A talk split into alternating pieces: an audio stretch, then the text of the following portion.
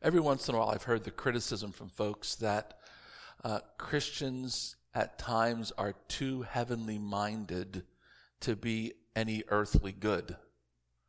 I've thought about that. Christianity is not a series of principles like Confucianism or some other world religions. Christianity is a narrative story, a story with a loving God in the center of it, and we are all invited to find our places in that story.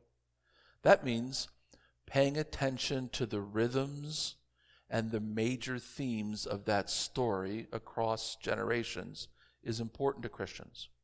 Of all people, we ought to be the people who are of most earthly good, because our story tells us that the earth is good, that it's a wonderful gift that's been given to us, and that we've been charged to be careful stewards of that earth. I think we ought to be the primary ecologists, anxious to do good both to the planet and to all of the inhabitants of this wonderful place where God has placed us. But we learn lots of different things from our story. This is not only a story of creation, it's a story of loss. It's a story of compassion. It's a story of redemption and recreation, a story that comes from somewhere and is going onward to someplace. And this morning, I'd like to look at a pattern and a promise. We start back in the book of Isaiah in the 40th chapter. Sometime after 586 BC, Israel is in a mess. They haven't embraced the covenant for several generations. They've chosen their own pathways. God allows this, but does not deliver them from the consequences of their sinfulness and their self-absorbed choices. When Israel can no longer reflect the image of God, when Israel misrepresents God to the world, when Israel worships other gods and ignores the covenant, then God allows the consequences of their sin to overtake them. His love for them isn't any less. He hasn't abandoned them, but he either can't or won't protect them from themselves, and off into exile they go. First Assyria, then Babylon come to uproot Israel. Her land is taken. The city of Jerusalem is destroyed. The temple is despoiled. But after some time, God calls again. And this is Isaiah 40, verse 1. Comfort, O comfort my people, says your God.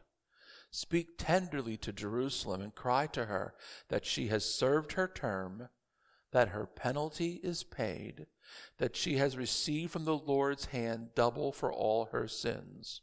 A voice cries out, in the wilderness prepare the way of the Lord, make straight in the desert a highway for our God. Every valley shall be lifted up, and every mountain and hill made low.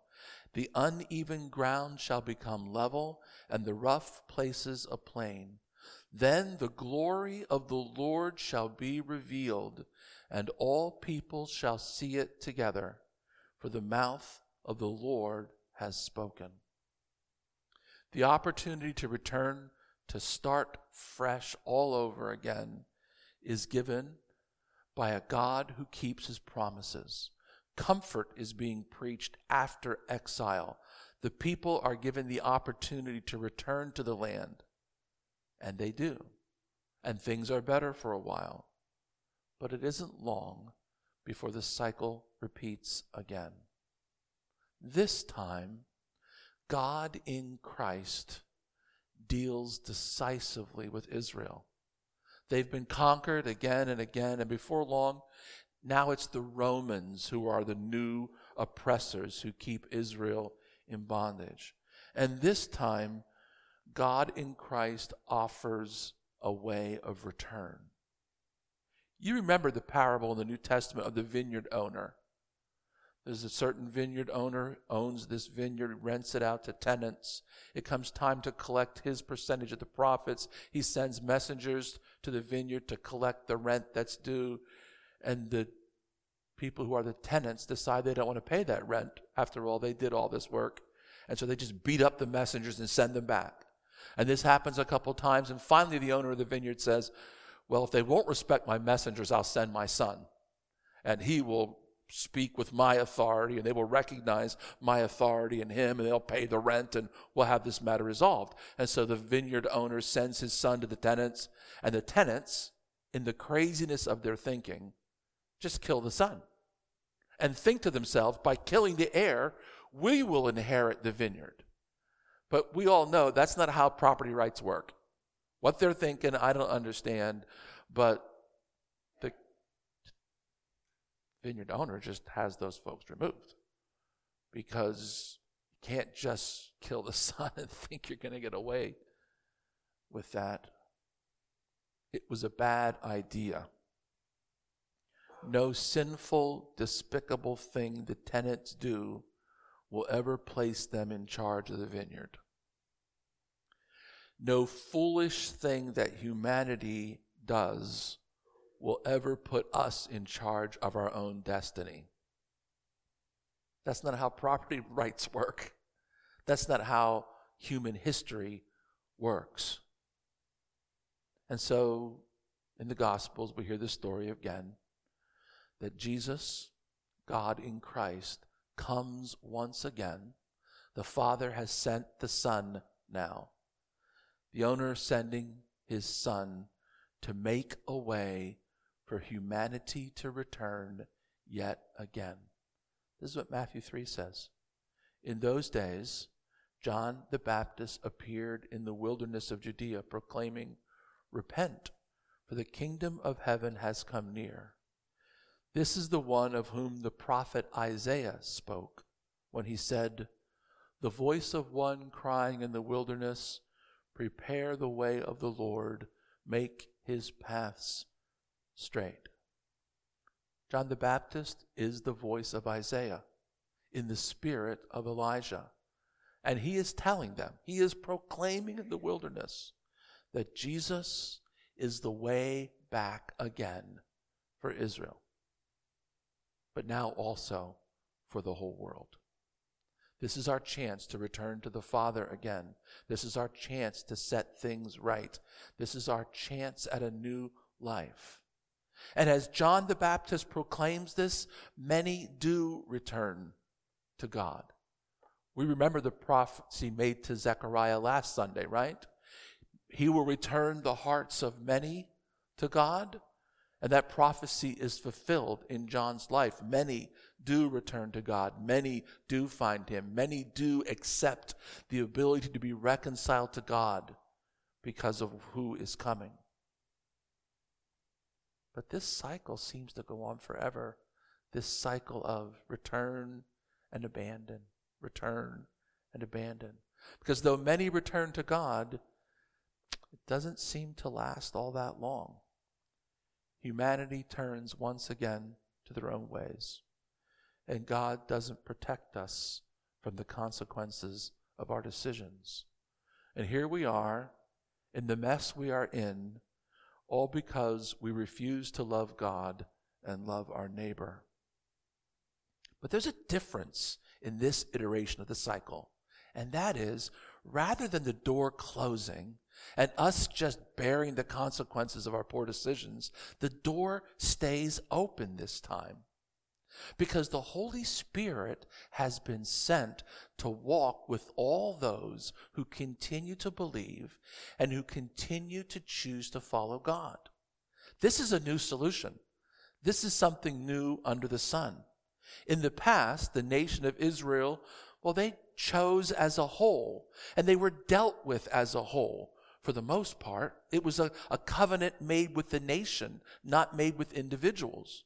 But this new opportunity that's initiated through Jesus Christ, it gives us birth into something different.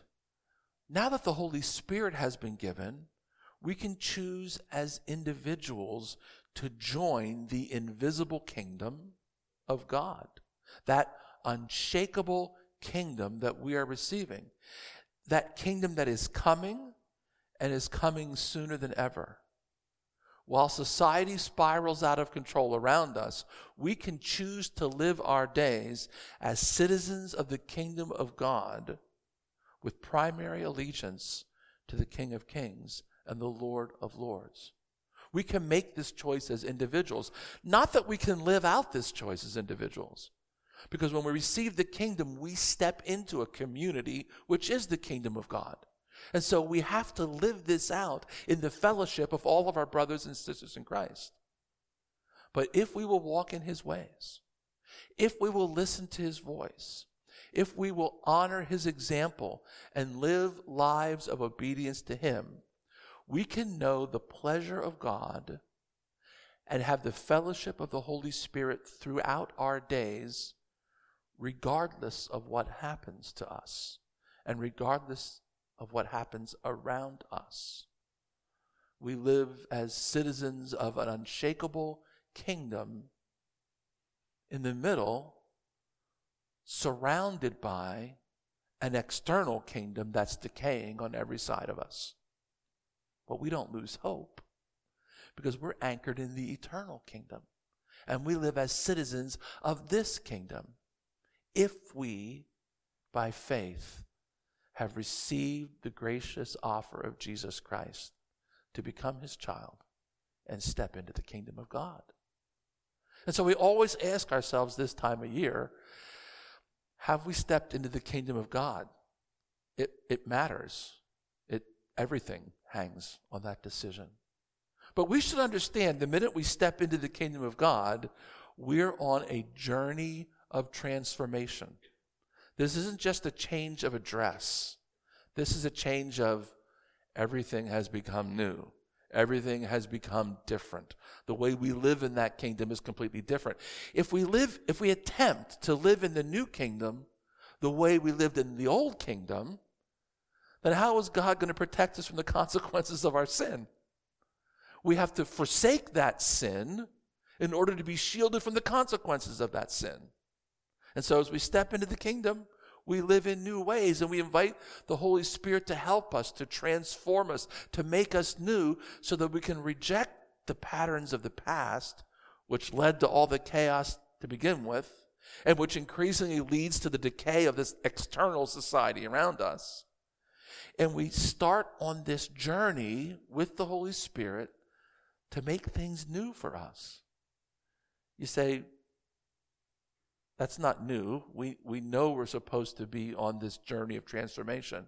I mean, we know that, right? I mean, we teach our kids that, right? That this is about transformation, about change, about new, about challenging those parts of ourself that are worn out and dying, and pushing towards new life and the reflection of the glory of God, about making decisions that are consistent with the example that he lived while he was on the earth with us, following that example by the help of the Holy Spirit.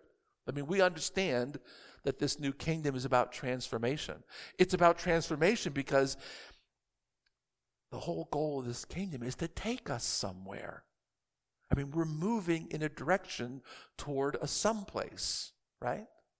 We came from somewhere, we're headed somewhere, and life in the kingdom really is the travel group that's headed towards a very particular destination. This time of year, we like to sing Christmas carols. We sing Away in a Manger, right? Do you ever catch the last verse of this Away in the Manger hymn? Be near me, Lord Jesus, I ask thee to stay. Close by me forever and love me, I pray. Bless all the dear children in thy tender care, and fit us for heaven to live with thee there. Did you hear that line? Fit us for heaven. What are we teaching our kids there? We're teaching our kids that we need to change. We need to be customized. We need to be altered, shaped. We need to be fit for heaven. That's transformation. That's transformation towards this particular goal. And it begs the question, are you being fit for heaven? I've heard the line, I've uttered it myself from time to time. This is just who I am. You have to just deal with me on these terms, right? That's like anti being fit for heaven, right? This is like, I'll just compromise and say, hey, this is how I can't do any different. That is to make a statement that says, I do not believe that God can change me. That's not a position we want to be in. We don't want to be at the place where we say, this is who I am, and you have to deal with it. The issue is Jesus is saying, that's who you are, and I'd like to deal with it. Because you can be better than this. You can be more than this by my grace and by my strength. But if I'm not willing to acknowledge that there's any need for transformation, I never get to the place where I can be fit for heaven. And that is the goal of this life, to be fit for heaven. To be transformed into the image of Christ, to reflect the glory of God. And it is an expression of extreme poverty to say, well, this is who I am. God wants better than that for us.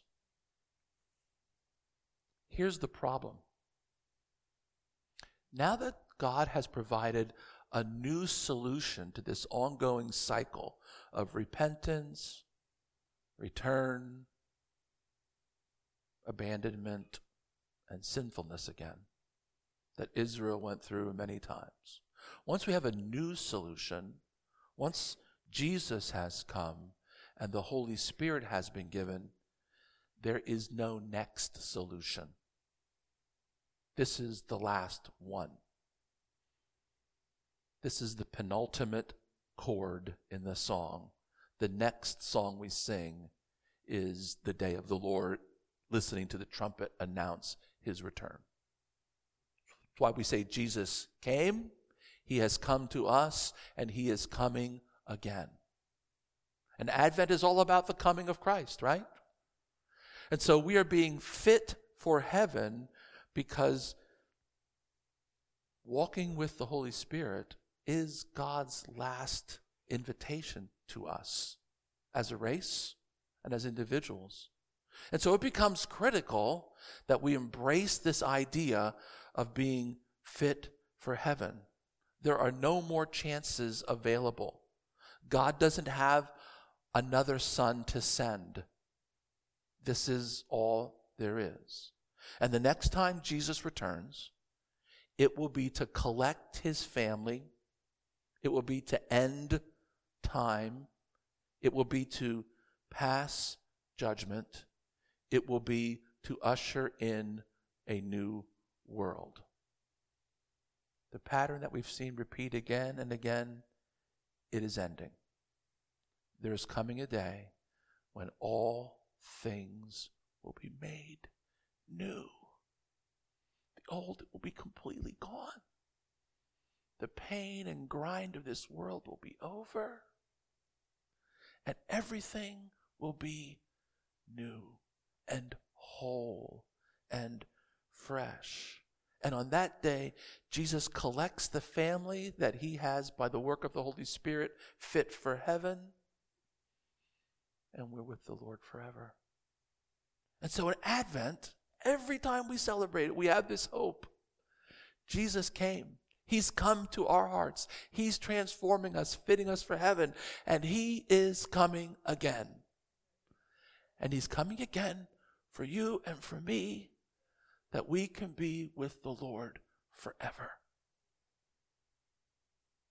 Don't miss the solution that Christ offers you today, the solution to step into his family. Please don't miss the last line of Away in a Manger, acknowledging that we must be fit for heaven. and embracing the transformation that the Holy Spirit desires to accomplish in us by his grace. He's not asking you to transform yourself. He's asking you just to admit the need for transformation and to invite him to help you do it. And if you will do just that much, dare to believe that you can be different. Dare to believe that the Holy Spirit can help you be different. And then do your best to walk in obedience to what the Spirit says. You also will be fit for heaven. And heaven's closer than we know, isn't it? It is. When we say Maranatha, we're saying, come, Lord Jesus. Come. I don't want him to come before I'm fit for heaven. And so I want to make sure I do everything today that I can to be certain that I am, so that I can pray, come, Emmanuel, come. The season is hectic, and it occurs to me that the minute we step out of these doors, we will be caught up in the whirlwind of Christmas again. So it seems prudent to me for us to linger here just a moment to consider what the Spirit might be saying to us in our hearts. And it may be in the moment that follows that you would like to kneel at this altar to pray. You might want to kneel at your seat and pray. And either step into the kingdom by asking the Father to enter your life, or pledge yourself to transformation, to a journey that enables you to be fit for the kingdom and for heaven. And so I'm going to sing a chorus in a moment, and if you'd like to do any of those things, you may. But we're going to loiter for a moment and give the Holy Spirit an opportunity to speak to us. Be still and know that I am God. Be still and know that I am God. Be still and know that I am God. Oh, come, let us adore him. Oh, come, let us adore him. Oh, come, let us adore him. Christ the Lord, for you alone are worthy, for you alone are worthy, for you alone are worthy. Christ the Lord. Gracious Jesus, it is our desire to be fit for heaven. And so we invite your Spirit to come, to search our heart, to see if there is any offensive way in us, and to lead us in your way to everlasting life. Come, Lord Jesus, come. Renew us. Make us more like you.